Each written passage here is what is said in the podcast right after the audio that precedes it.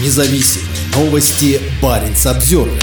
Новый российский военный ледокол не спешит в Арктику. Мощное судно, предназначенное для проводки военных кораблей в отдаленных ледовых районах, совершает свой первый переход из Санкт-Петербурга на Дальний Восток, не посев морпути.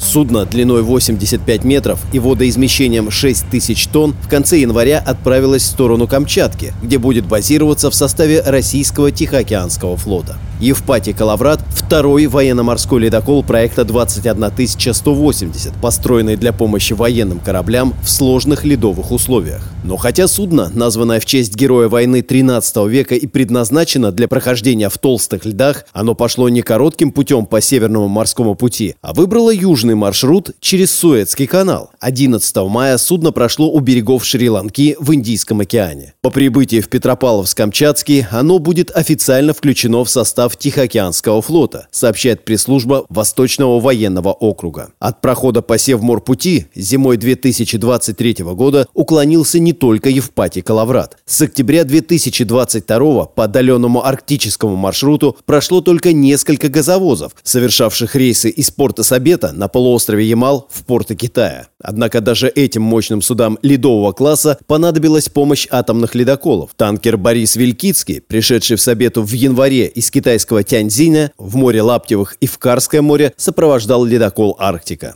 По данным Российского научно-исследовательского института Арктики и Антарктики, в начале мая российская Арктика была затянута толстыми льдами. В море Лаптевых и Восточно-Сибирском море судоходство сильно осложняли два пояса многолетних льдов. Евпатий Калаврат значительно усилит возможности российского ВМФ в заполярных водах. Он способен преодолевать льды толщиной до полутора метров и помимо сопровождения боевых кораблей будет использоваться для патрулирования побережья Российской Арктики и снабжения отдаленных арктических военно-морских баз. На Северном флоте с 2017 года служит однотипный ледокол «Илья Муромец». Корабли проекта 21180 строятся по российским технологиям, заявлял в 2017 году тогдашний главком ВМФ адмирал Королев. Реализация новейших российских технологий при строительстве кораблей ледового класса для военно-морского флота позволяет сделать вывод о том, что школа отечественного военного кораблестроения сохранила и развивает свой потенциал в этой сфере, отмечал он. Помимо судов проектов 21180 и 21180М, для российского флота строятся два патрульных корабля ледового класса проекта 23550 «Иван Папанин» и Николай Зубов. Их ввод в строй планируется в 2023 и 2024 годах. Еще одно судно этого проекта, получившее название «Пурга», строится для северных подразделений погранслужбы ФСБ. Оно должно быть готово к работе в 2024.